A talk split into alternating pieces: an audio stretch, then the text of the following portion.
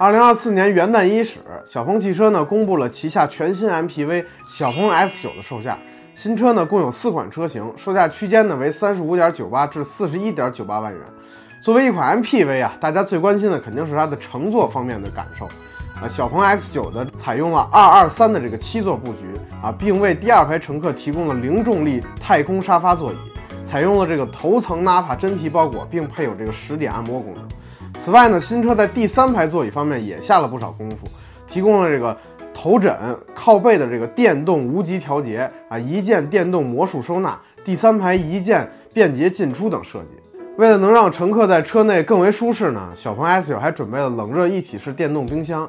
二十一点四英寸的娱乐生态屏，二十三扬声器的音响系统，可以说是面面俱到了。XNGP 智能辅助驾驶系统呢，一直是小鹏汽车的这个卖点之一啊。而在这个小鹏 X 九上呢，则有 AI 代驾功能啊，用户呢只需要设置好目的地啊，车辆就会根据这个交通路况呢自行规划路线，能做到主干道巡航、自主变道啊、躲避拥堵、紧急制动、上下匝道啊、泊车入位等操作，大大呢降低了这个司机的驾驶疲劳感。在电动平台方面呢，新车也是基于这个八百伏架构打造的。不过在性能方面呢，略有克制。四驱高性能版本的车型呢，也只有三百七十千瓦的这个最大功率，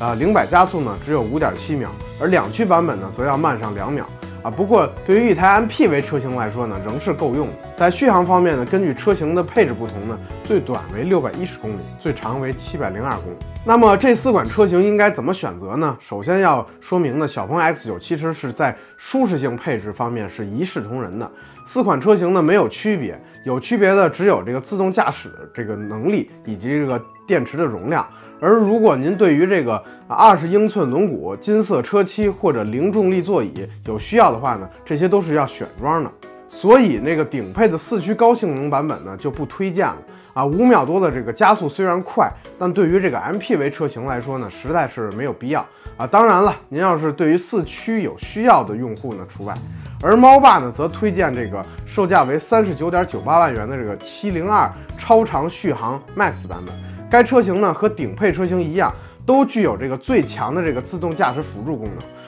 包含这个两颗英伟达的这个辅助驾驶芯片，并且激光雷达呢也有两个。如果您对于续航要求呢不是很高的用户呢，入门的六幺零长续航 Pro 车型其实也是不错的啊。除了续航少了这个一百公里左右呢，其他舒适性配置啊可是一个都不少。好了，您对于小鹏 S 九这个款车型是怎么看的呢？欢迎评论区留言，咱们继续讨论。